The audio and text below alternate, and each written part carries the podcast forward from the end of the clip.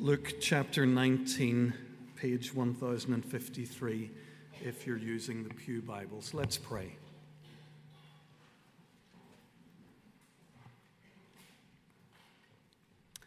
Uh, Father God, we come to your word. We're ready to listen to your voice.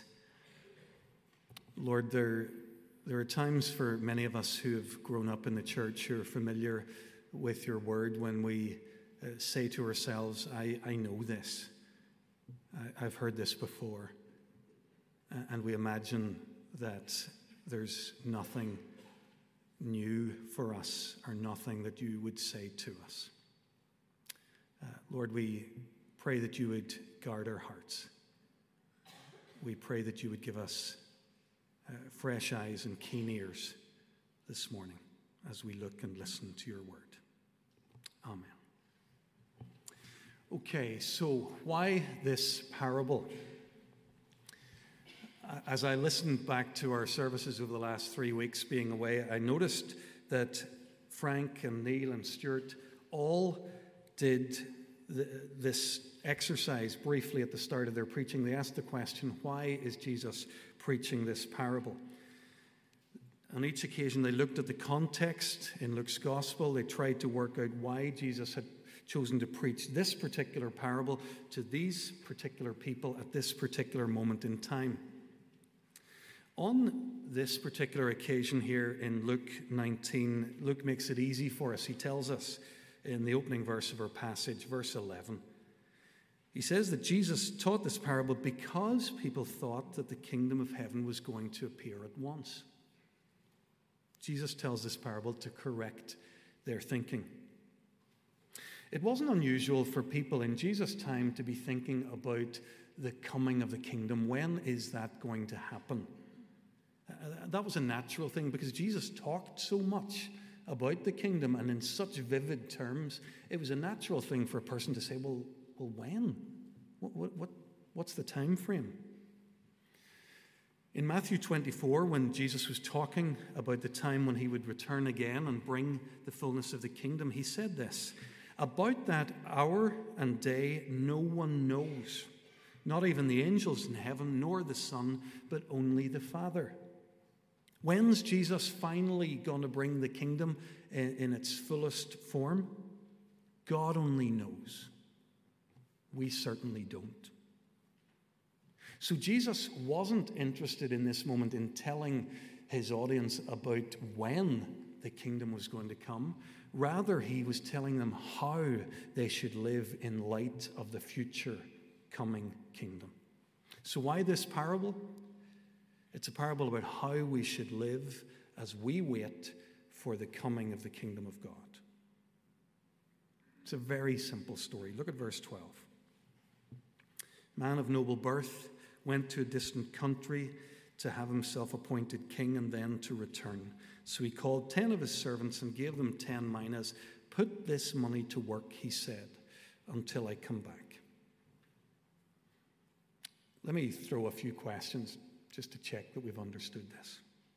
Who's the man of noble birth who's going to a distant country to be appointed king and then to return? Who do you think Jesus might be talking about? That's right. Jesus is talking about himself. Jesus is going to make just this journey that he's describing. It's, it's already happening in the narrative of Luke's gospel. Have, have a look at the next title in Luke's gospel Jesus comes to Jerusalem as king. Jesus is going to, to go to the city of Jerusalem. He's going to be crucified, he's going to rise again. Some weeks later, he'll ascend to his Father's side where he will be crowned and enthroned. Make no mistake about it. Jesus Christ is the King. He's the King of all kings. And one day he's telling us he will return and he'll bring the fullness of the kingdom. Jesus is talking about himself. Who are the servants in this story? Well, they're his people. They're actually all people. We'll see that as the story unfolds. Every man, woman, boy, and girl who lives, ever has lived, ever will live, every human being is subject to King Jesus, or by rights should be. Every person's life is measured by their response to the King.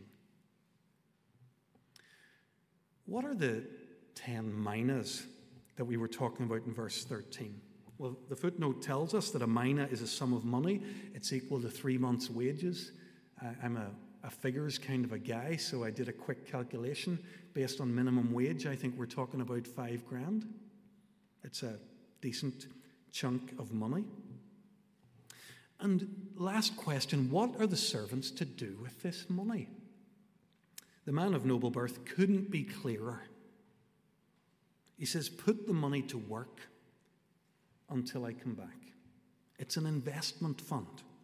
The king wants his servants to invest the resources that he's given them for his sake. As I said a moment ago, it's a really simple story. Jesus wants his audience to understand that, that he's placed a calling on them. He wants them to live in anticipation of the coming kingdom, and He's given them opportunities to invest in the work of the kingdom. And he, He's going to leave them now to get on with it. But He's promised that one day He will return. One day He'll settle accounts with His followers, His investment managers. One last question. If that's what Jesus said to His disciples then, how, how does this sit with us now?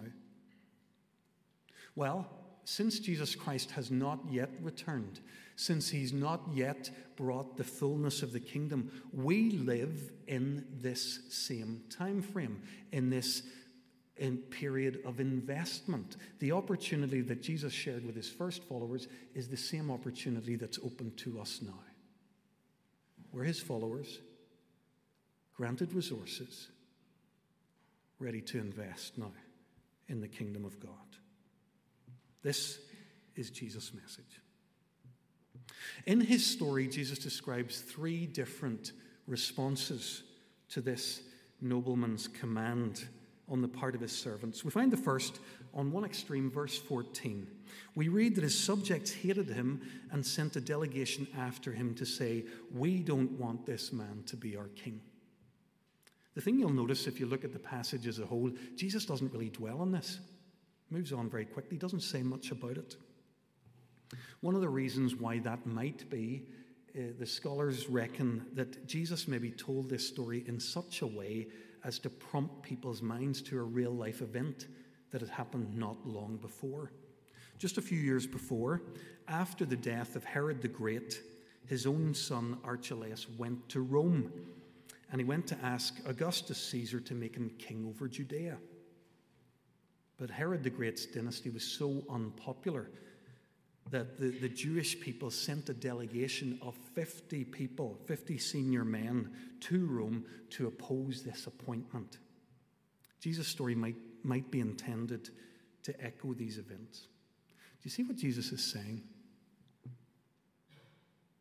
He's saying that some people are simply opposed to his rule and reign. Some people don't want Jesus interfering in their lives.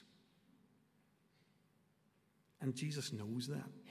He's not naive to that reality. It's been a recurring theme throughout these parables. Think about it. Some people are simply hard ground. The seed of the word never penetrates. Others are unwilling guests. Although the kings invited them to a great banquet, they don't want to come. Some worship money instead of God. They're like the, the rich man in the parable in chapter 16. Some are self righteous, like the elder son and the Pharisee in the temple. People reject Jesus Christ. It was so when he walked on earth. It's been so throughout history, and it is so today. Tell me this Are you conscious that you're somehow still keeping Jesus Christ at a distance, rejecting him?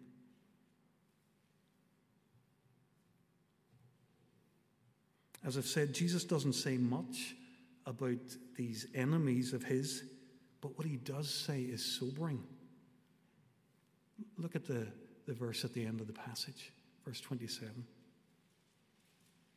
When he's judging each person according to their response to him, he said, Those enemies of mine who didn't want me to be king over them, bring them here and kill them in front of me. That's a, that's a very harsh ending to a story, isn't it?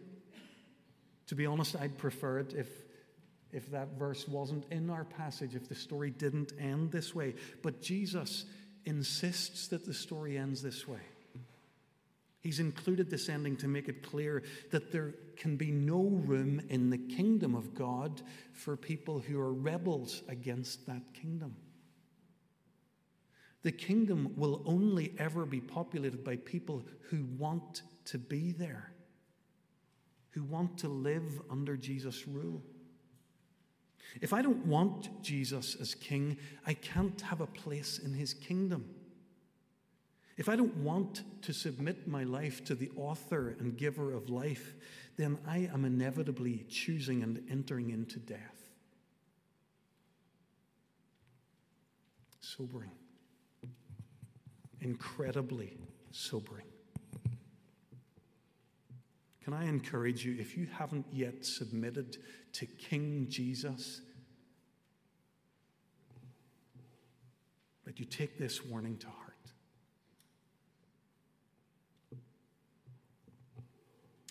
That's a first response to the master who gave his minas to his ten servants. We read about a second, very different kind of response to Jesus' investment opportunity, verses 16 to 19. One guy takes his mina and he earns 10 more with it. Oh, I wish, I wish this guy was my banker. I wish I was getting that kind of interest. Thousand percent interest. The, the next guy that we read about uses his mina to earn five more, 500% return. In verse 17, we see that the king's pleased with these servants. They've put their master's money to work and they've made the most of the investment opportunity. Jesus is simply using a financial metaphor here to talk about the kind of trustworthiness that God is looking for in good and faithful servants.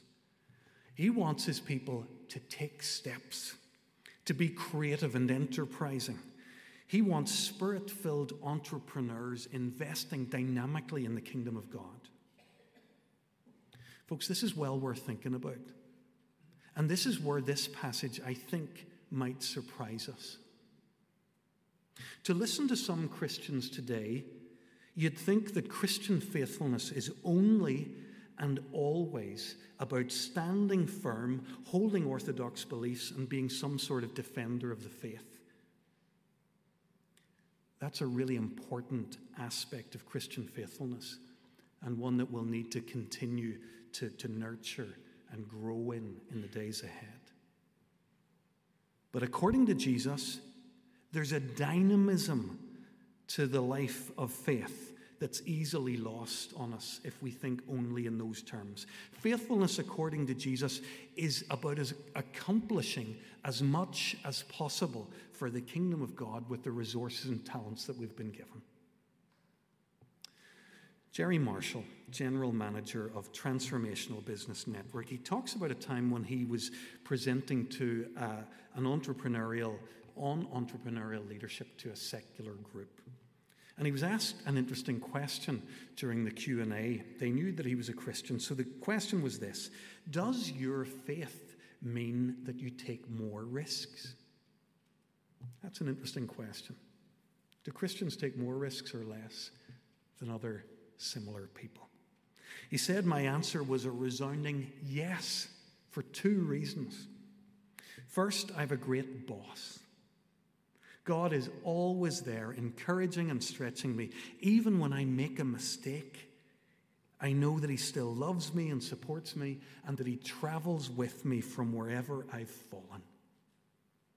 Second, when I finally head home, I know that my future is secure. The mansion cannot be repossessed. For the good and faithful servants in Jesus' parable, as for Jerry Marshall, God's business is sometimes risky business, and they're willing to trust Him. and to get on with it. Unfortunately, that's not the end of the story. There's a third kind of a response to, to the investment opportunity Jesus is talking about. Verse 20, have a look. A servant who seems willing to accept the king. He's not like the first group who've said, I won't be living under your rule. He, he's willing to accept the king, but not the investment opportunity. When he appears before the king, he, he simply says, There it is. There's your mina. You can have it back.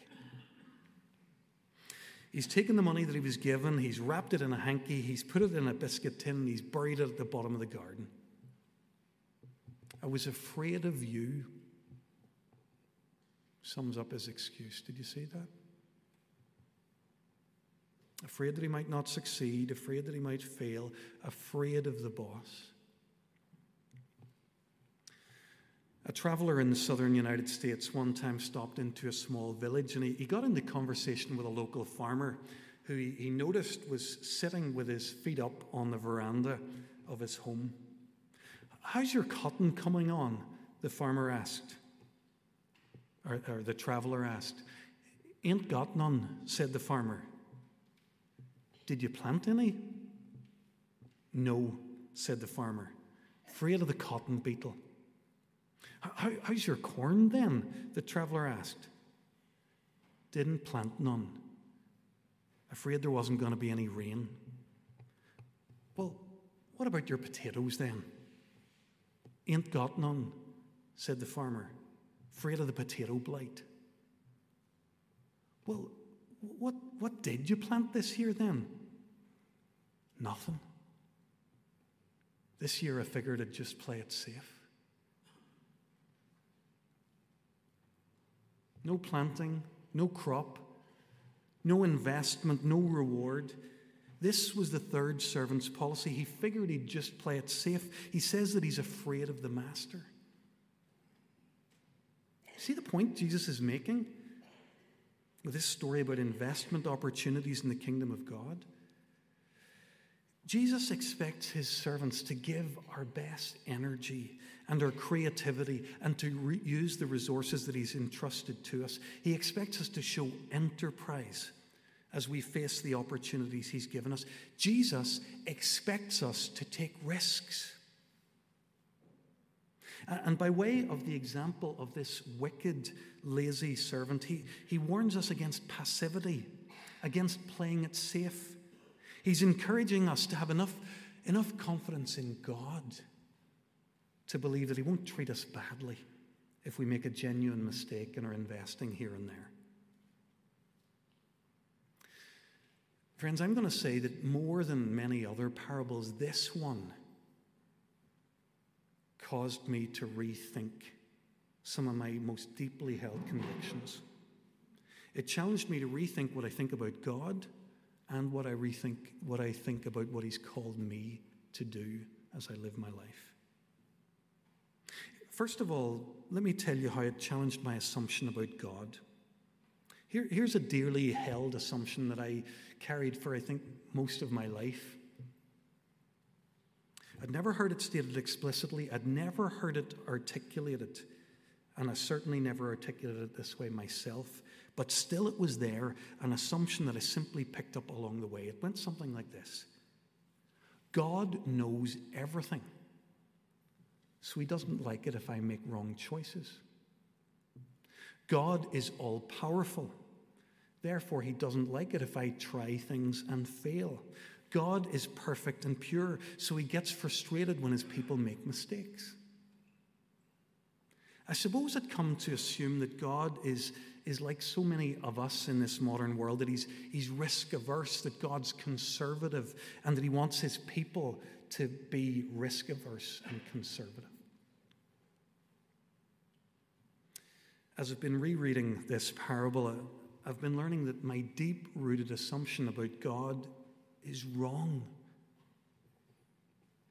God is not who I thought he was. It turns out that God is not conservative on these things after all. This parable hasn't only challenged some of my most deeply held views of God, but it's also challenged my beliefs about how He wants me to live.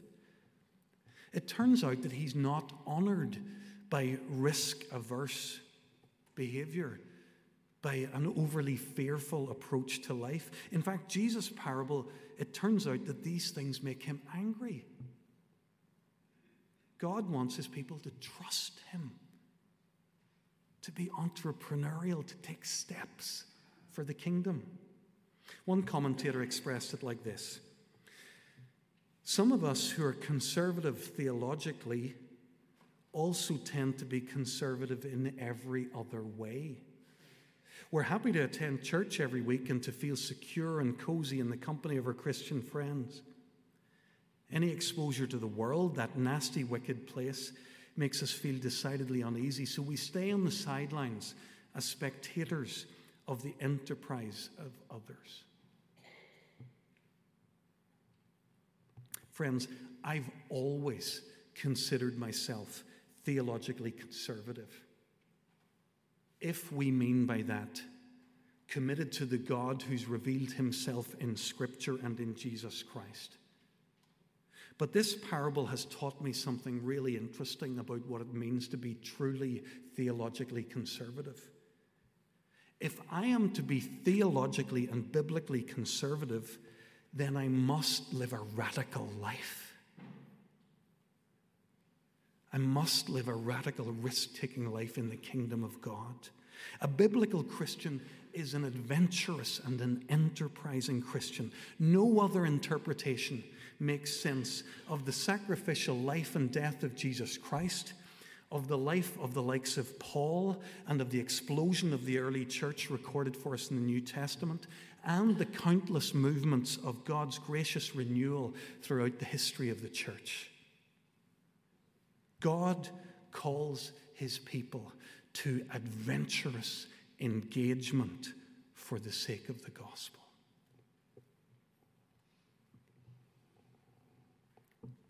A number of years ago, I read an article in PCI's Reach Out magazine, and there, uh, there was a contributor there who, who was tackling this, tackling this issue of the risk averse church.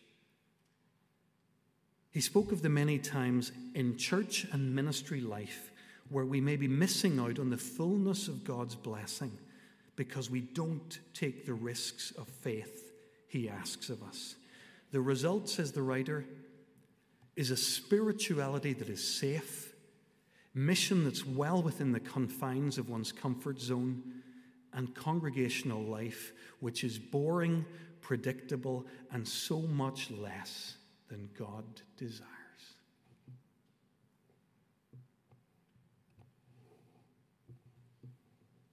In this parable, Jesus is calling disciples to show courage in our life with God.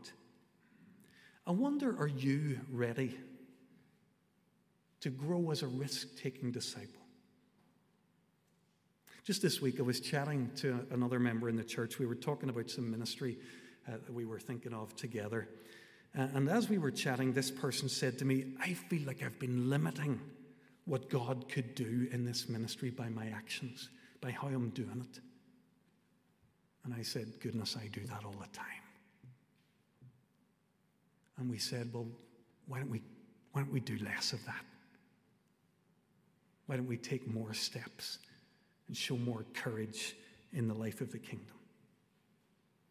How, how could we do that? What, what am I talking about? I'm not talking about doing crazy, un, unimaginably difficult things. I'm just talking about showing some courage. We can start with small things. We could invite a person to come to church with us. That's something all of us have within our reach to do. I remember seeing a statistic one time not so long ago that a third of people, around about a third of people, if you invite them to church, will come. All right? I find that really interesting. That means if I approach a random bunch of people, the first person I ask might not come. There's a risk. But I don't have to ask a thousand before one person's going to come. Do you see what I mean? We, we have, Satan does this thing where he tells us that nothing is possible, God's not doing anything in the world. The, the truth is, often we're just not taking steps. Let's, let's consider whether there's somebody, a member of our family, a friend, somebody, could, could we invite them to church or, or somebody, somewhere where they'd encounter Jesus Christ? So there's a question for each one of us to take home this week who's following Jesus. What step am I going to take today? What, what thing that I've, I've hesitated to do because I felt afraid, what thing could I do? What step could I take? I wonder whether this passage might be inviting a corporate response too. I wonder whether this church is ready to grow as a risk taking church. Are, are we ready to go on an adventure together? To create a corporate identity that's about taking steps for the glory of God in these times in which we live? Or are we going to be so preoccupied with never getting anything wrong that we'll pass up endless opportunities to get things right? I wonder what risks we're going to take as a church family in these next 12 months. What steps will we take to cultivate a, a deeper joy and a freedom in our prayer lives, in our spirituality? How are we increasingly going to open our lives to each other? That, that takes risk. That's why we don't do it. Is God calling us to do a little more of that? How are we going to encourage more people in our church to use their gifts? You know, if, if we ask them to do something, they might not be fantastic. It's a risk. But maybe we could learn to do it. How will we increasingly open our lives to, to each other and open our doors to people who aren't yet here? What steps are we going to take to get out of these doors and into this city where God has placed us?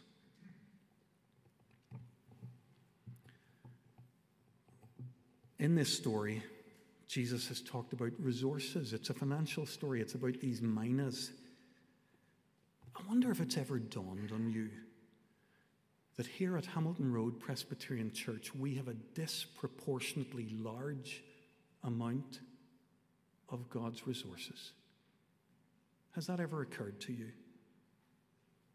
We have more people and more property and more pounds than, than almost, you know, than, than a huge proportion of the, the church worldwide. What are we doing with what God has given us? How are we using what we've been given for the kingdom of God? So there's a question for our church family, maybe for our leaders in particular. What steps are we going to take this week, this month, to invest dynamically in the kingdom of God?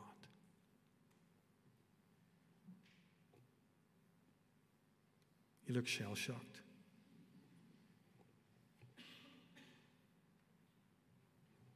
This parable is about how we're going to live in the kingdom until the king returns. It contains a quite breathtaking invitation. I want to leave you with this.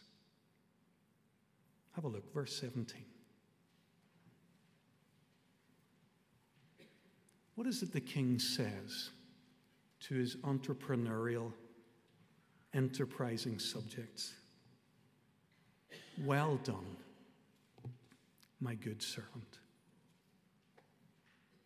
C- can you even imagine that? I think we need to slow down for a second. Can you imagine the living God looking on you and saying, Well done? I hope you can. Because Jesus said that's what, what he wants. That's what he wants to be saying. He looks at how you've invested not only your money, but your time, your energy, your house, your car, all those other resources that he's given you. Picture the moment. You. And he says, Well done, good and faithful servant all your failings and all your failures would become irrelevant.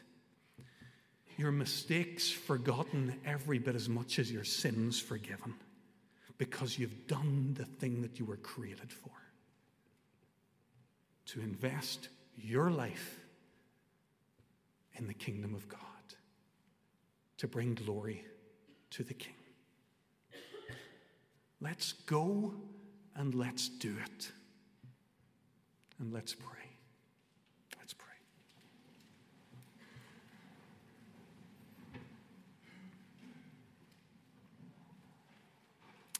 Lord, forgive us for the times when we have failed to live the dynamic life that Jesus calls us to. Forgive us for the times when we've been like the servant who was afraid. Somehow we've got it in our heads that if we did things for you and failed, you'd be cross with us. Lord, in, in your word, you've told us that that's simply not the case. Lord, when we seek your will, when we follow your lead, when we take steps, whether we succeed or fail, Lord, we will bring joy to your heart. Help us to see that. And Lord, I pray that what we've heard in your word today might bear fruit in our lives, in our, in our individual lives, but also in the life of our church family. Help us to be a community that will one day hear your words Well done, my good servant. Amen. Let's sing a song together that's really a, a prayer inviting for God to, to bring the kingdom and, and inviting Him to use us. Let your kingdom come. Let's stand as we sing.